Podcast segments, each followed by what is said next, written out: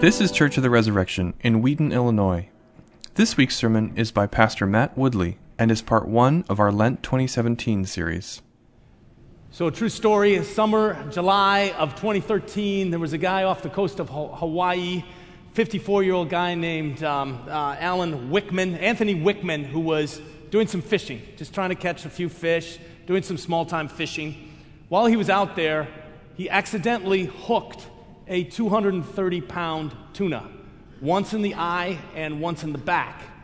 As you might imagine, the tuna was not very happy about this, so the tuna started raging and running away, and the fishing line actually wrapped around Wickman's ankle and started pulling him off the boat, over the boat, and the boat itself actually capsized. Well, while he was struggling with the 230 pound tuna, he managed to call his daughter with his waterproof cell phone, managed to get himself untangled from the line, but he was distraught and in distress. He t- said th- just basically three things Coast Guard, tuna, help.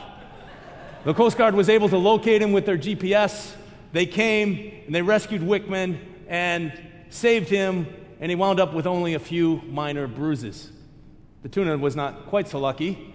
Uh, it was turned into the tuna that you might have ate last week. Um, but I read this story for the first time, and I thought, you know, it's a lot like life, isn't it? I mean, we're all just out on this little boat of life, trying to hook a little happiness, a little satisfaction, a little contentment, a little joy, and then all of a sudden, before we knew it, we the ones who are trying to hook things, we're the ones getting hooked. And we're the ones being pulled by forces and powers and in directions that we don't really want to go. Let me give you some examples. So, let's say, for instance, you're driving down the road, you're going home from work, and it's a beautiful day, and you're cruising in your Chevy Malibu, and the road is smooth, and suddenly, this guy next to you is just like raging at you for absolutely no reason. And you start like raging back at him, you know? And then you realize that you cut the guy off, but that doesn't make you feel any better. And all of a sudden, you're hooked by anger and rage. This has never happened to me, but I have some friends that know this. Or let's say you're on Facebook or something and you see all these people that have such amazing lives and so many friends and such a great life. And you're wondering, why can't I have that life? And you're hooked by discontentment and unhappiness. Or you start making some money for the first time in your life and you realize, I like money. I like money a lot. I want more money. I don't have enough money. And you're hooked by greed. Some people have just a little bit of alcohol, a little bit of tobacco, a little bit of a drug, and they're, they're hooked in ways that they never imagined. I've seen people get hooked by good causes. They're doing good things. They're trying to right the world's wrongs. They're trying to fight social injustice. They're doing good things. And they get hooked by this kind of churning self righteousness because everybody else is not doing what they're doing. Everybody else is not on board with the cause like they are. And they're hooked. The 230 pound tuna has hooked all of us. When our gospel reading this morning, which you just heard read from the Gospel of Matthew, I'm going to unpack that. It's basically three things I want to say about this hooking that goes on in our lives, the way we get hooked. First, there's bad news. Second, there's good news. And third, based on that good news, there's a new way to live. So, what's the bad news? Well, I've been talking about that. In one sense, the Bible, which I'm holding here, is a story about how the human race got hooked by sin. That's one of the major plot lines in the Bible. It's not the only plot line, but it is a major one. And people that read the Bible expecting some kind of lofty literature about the beauty and goodness of humanity are a little disappointed when they open the Bible because you get to about the third page and things start to fall apart. First two chapters, God creates the world, says it was good, it was good, it was good, it was good, it was good, it was very good. It's like everything's going well. And then by chapter three in this big, huge book, like way back here, things start to fall apart. Adam and Eve, these people who, in a sense, represent all of us, all of humanity, we're sort of in them, they get hooked by sin. And they get pulled in a direction that they never expected to go. And that becomes our story. Adam and Eve's story becomes our story, becomes the human story. And you read the Bible and you find the best people, the heroes, the heroines. They get hooked by sin. When our gospel reading, which you find on page 12 if you want to follow along and look at it, so the Bible's got two major sections the Old Testament, the New Testament. The first book of the New Testament is this book called Matthew. It's one of the four eyewitness accounts of the life of Jesus. So when Matthew was writing this, he was writing it to a very particular audience. He was writing it at a specific point in time, about shortly a generation after the life and death of Jesus, and he's writing to primarily a group of Jewish people who had come to accept Jesus as the Messiah.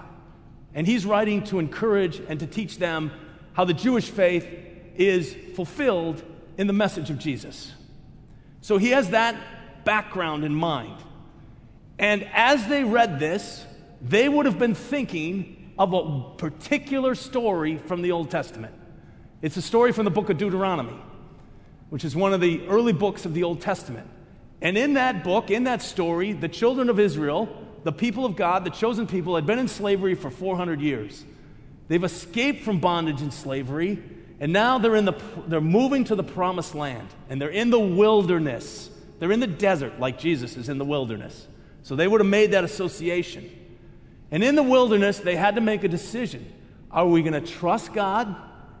Are we going to obey God? Or are we going to get hooked by our sinful, self centered desires? And they choose, like all of us have chosen, to get hooked by sin. Now remember, these are not the bad people, these are the good people. These are the chosen people, and they get hooked by sin. So it's the human story, and it's the story of the chosen people of God.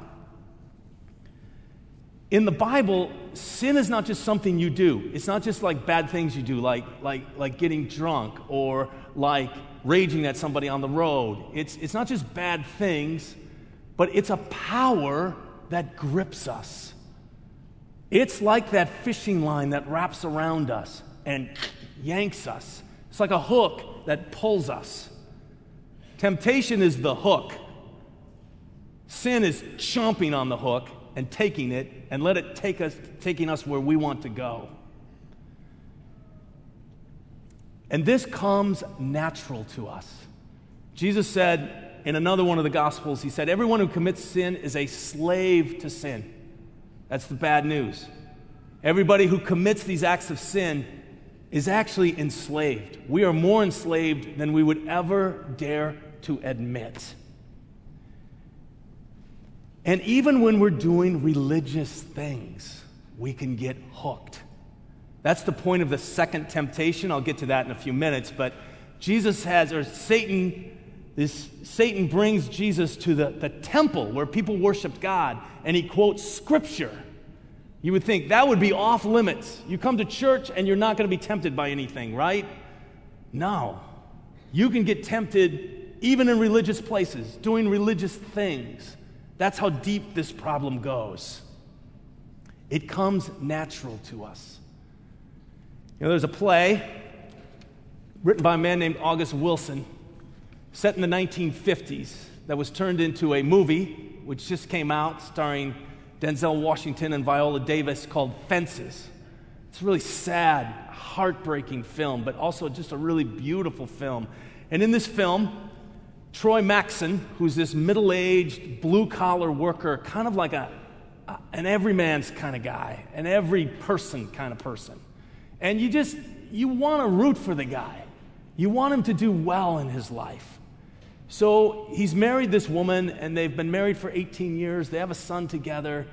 And Troy tells his wife, Rose, that he's having an affair. And here's how the dialogue goes, which actually is taken right from the play and the movie. Rose says, I've got 18 years of my life invested in you. And Troy says, Now, Rose, you got to listen to me. We can get a handle on this. We can talk this out. We can come to an understanding. And Rose says, Where was we when you were with that other woman? And Troy says, Well, it's just, she gives me a different understanding about myself. I can step out of the house and get away from the pressures and the problems. I can be a different man. I ain't got to wonder how I'm going to pay the bills or get the roof fixed. Do you understand what I'm saying, Rose? I can laugh out loud and it feels good. It reaches all the way down to the bottom of my shoes. Rose, I can't give that up. And Rose says, Well, maybe you ought to go on down there and stay with her. And Troy says, You know, Rose, it ain't about nobody being a better woman or anything. I done locked myself into a pattern to take care of you, and I forgot about myself. Rose, I done tried all my life to live decent, to live a clean, hard, useful life. I tried to be a good husband to you in every way I knew how. You know, you're watching the movie, you're reading the play, and you're thinking, Troy, no, don't. Don't do it. Just give it up. Give it up. Get out of it. And his best friend is going, Troy, don't do it. Don't go there. And Troy doesn't listen. Now, I'd like to think that that play was about somebody fictional living in the 1950s. But I think, in a way, all of us can relate to Troy. Not with that specific sin. Maybe that's not your issue. That's not your problem. That's not what I'm saying. I'm just saying we get in places, we think things that we're not supposed to think, we do things that we're not supposed to do, we, we, we go ways we're not supposed to go. And then we justify it and we rationalize it and we cover it up. And if you think becoming a religious person is going to get rid of that, it doesn't automatically. We are in this deeper than we would imagine. So there's something you can know about every person in this room. They are fighting a battle with being hooked by sin. Battle might be different than yours, might not look exactly like yours, but they are fighting a battle. And if you think, oh, I'm kind of new to church, all these church people got it all figured out. They're all living such great lives. They don't know what it's like to struggle with the things I'm struggling with. That's a lie. It's not true. So don't look around and say, huh, I wonder what that guy's struggling with. Hmm, I wonder what she's dealing with. Look at you. I got to look at me. How are you hooked? That's the bad news. What's the good news? The good news is this Jesus Christ Himself, the Son of God, the Son of Man, is with us and for us and fighting for us in the midst of our temptation and our bentness towards the sins that we struggle with. He's for us. Here's our Bible passage from Matthew 4. You can follow along, I'll read it to you well. The first verse it says, Then Jesus was led up by the Spirit, that's the Spirit of God, into the wilderness to be tempted by the devil. And you're going, Devil? How'd he get into the story? What's he doing here? I don't know if I believe in a devil. I don't know if I believe in a personal Satan. Well, let me just suggest a couple things. First of all, Jesus is pretty clear. I mean, if you believe in Jesus, if you believe in Jesus at all, Jesus believed in devils. Jesus believed in spiritual warfare. Jesus believed in the demonic. And he went to fight it, he went to attack it. Let me just share another little thought. You know, I've traveled around the world a little bit. Know, it's really interesting. In the West, we have a really hard time believing in like demons and angels and things like that, the spirit world.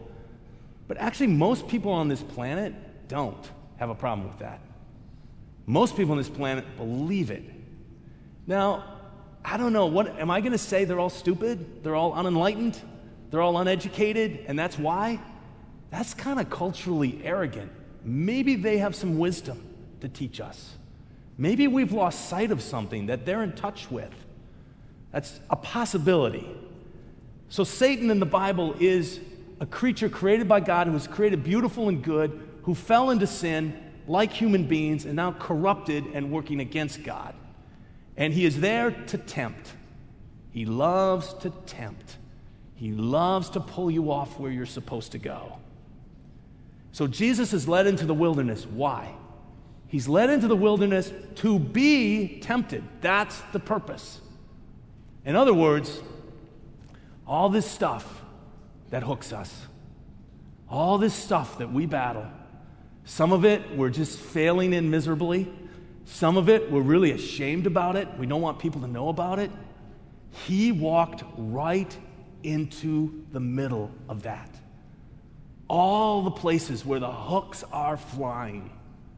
But here's the thing He never sinned. Fully human, fully God, He never sinned. He never got hooked. The only unhooked human being that has ever existed. I want to pay attention to this guy. I want to learn more about this story. So here's the scene he's out in the wilderness, he's alone, he's hungry, he's in the desert, he's isolated. He's not Superman, he's not Captain America, he doesn't have a special shield, he doesn't have special superpowers. He is stepping into our fully human nature. He steps into it. It's kind of like and it basically, all the, the system is rigged against him in this temptation. So it's basically like a boxer, it's a boxing match. Jesus got to put one hand behind his back, hop on one leg. The crowd is against him. The crowd is hostile. The ref is against him. It's all rigged. It's set up for him to lose. But he doesn't get hooked. So, three times Satan comes at him. The first time Satan says this reading straight from the Bible, he says, If Satan says, If you are the Son of God, command these stones to become loaves of bread. Now, this is more than just you've been hungry for a while, you need to have a little lunch. Remember, Jesus is reliving, re entering into the story of Israel found in the Bible.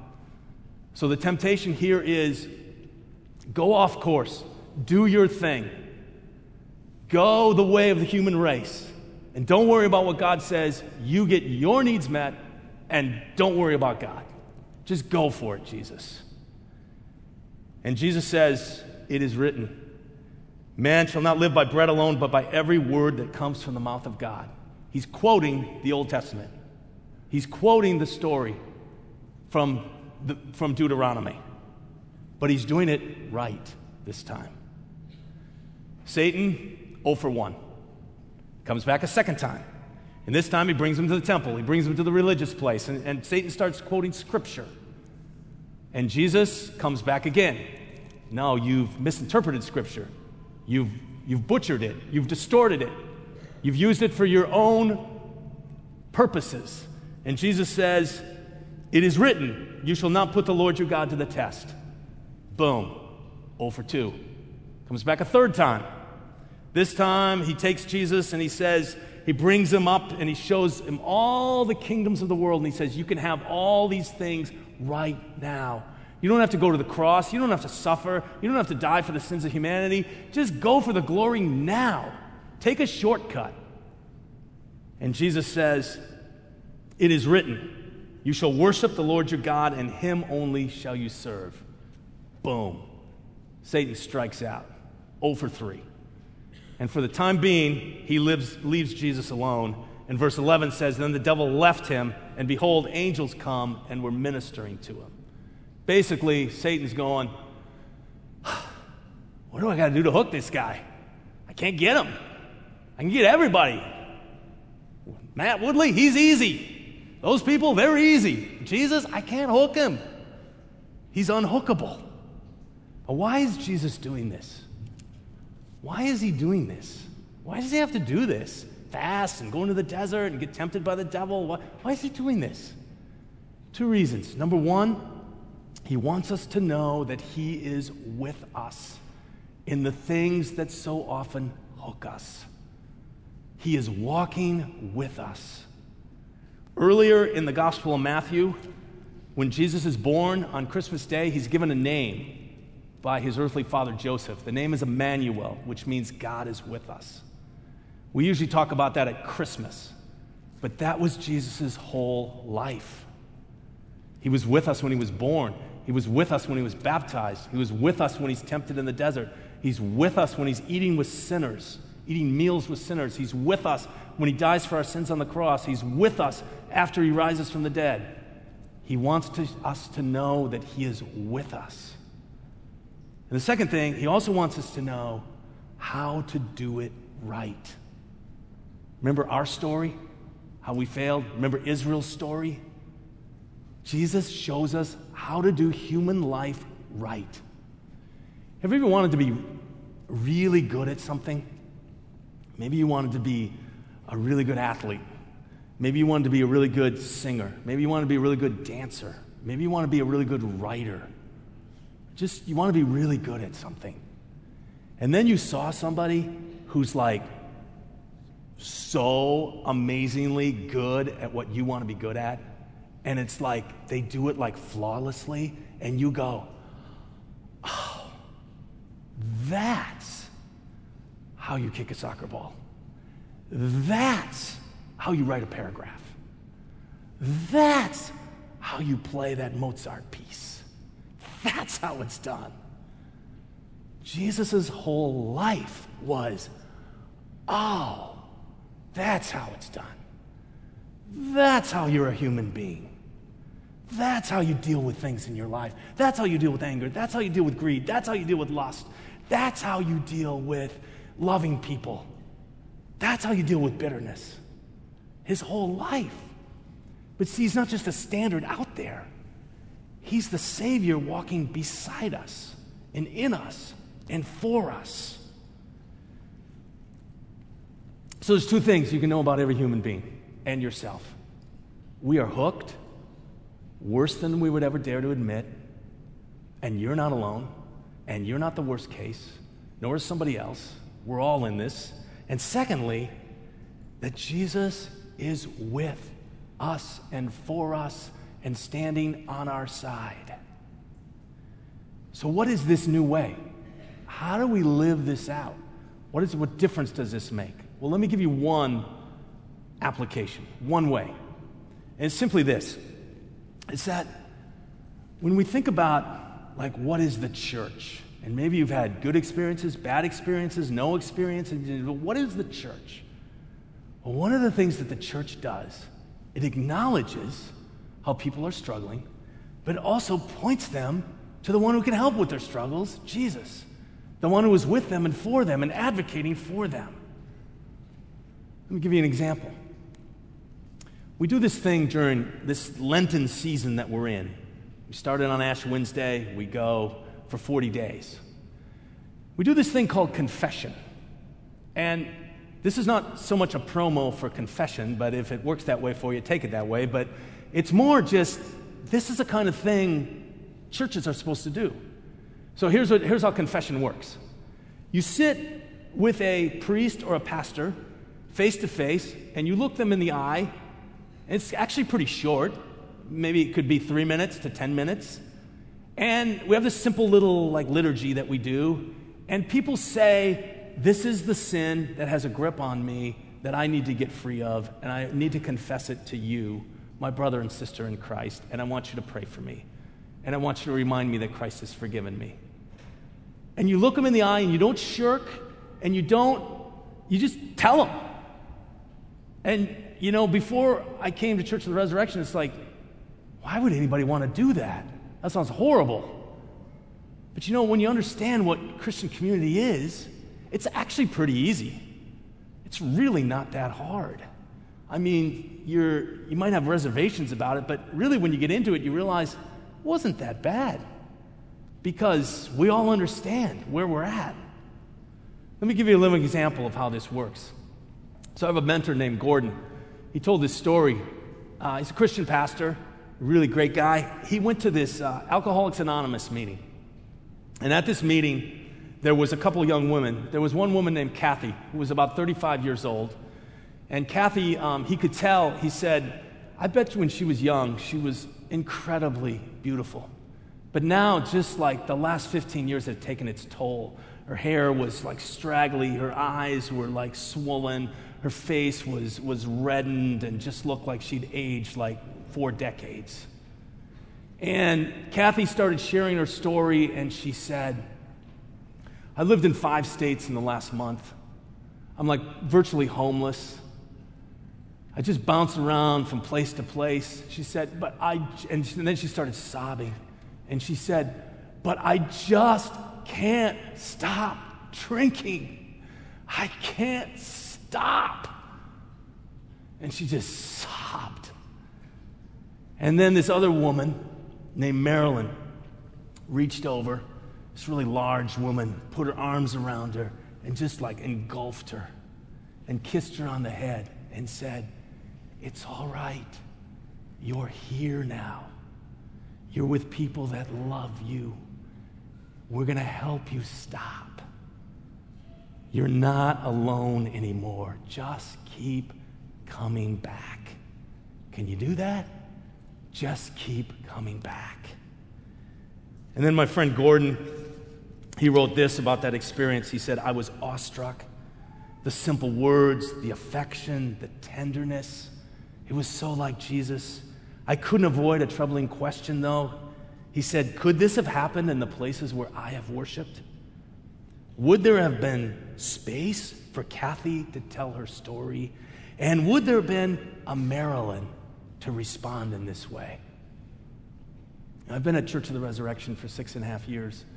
We don't do this perfectly, but I got to be really truthful and say I found a lot of Marilyns in this church. I have found a lot of Marilyns here.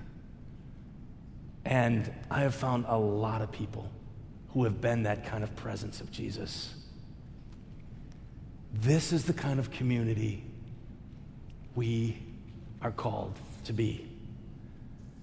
So, this Lent, if you're with us during this journey, let me just encourage you a couple ways. First of all, be really honest about the ways that you have been, you currently are hooked by the power of sin. Spend a lot less time work, worrying about how somebody else is hooked, how your wife is hooked, how your husband is hooked, how your how your friends are hooked, how the people out there are hooked. Ask yourself the question Lord Jesus, how am I hooked? Because, like Troy, a lot of times we can't even see it. We're blind to it, we're oblivious to it.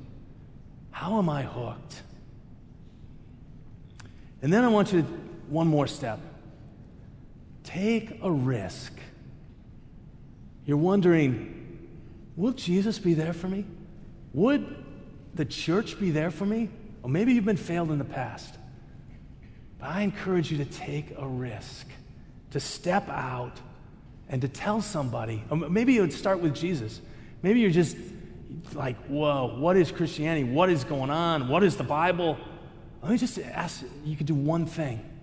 Just say this simple prayer to Jesus. Just say, Lord Jesus, I don't know what is going on, but if you're real, would you show yourself to me? If you're real, show yourself to me. And then I'd encourage you pick up your Bible and read the Gospel of Mark. Start with the Gospel of Mark. It's the shortest, it's the most simple, it's the most direct. Start there. And then start reading the other Gospels and just ask, Lord Jesus, are you there? And if you are a Christian, let me just say, lean into the truth of who Jesus is and take a risk. Take a risk be a Marilyn to somebody else. Or find a Marilyn that can be there for you, that can be the presence of Jesus to you. Amen. Thanks for listening. Our vision at Church of the Resurrection is to equip everyone for transformation. As part of that vision, we love to share dynamic teaching, original music, and stories of transformation.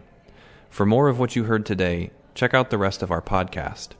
To learn more about our ministry, visit churchres.org.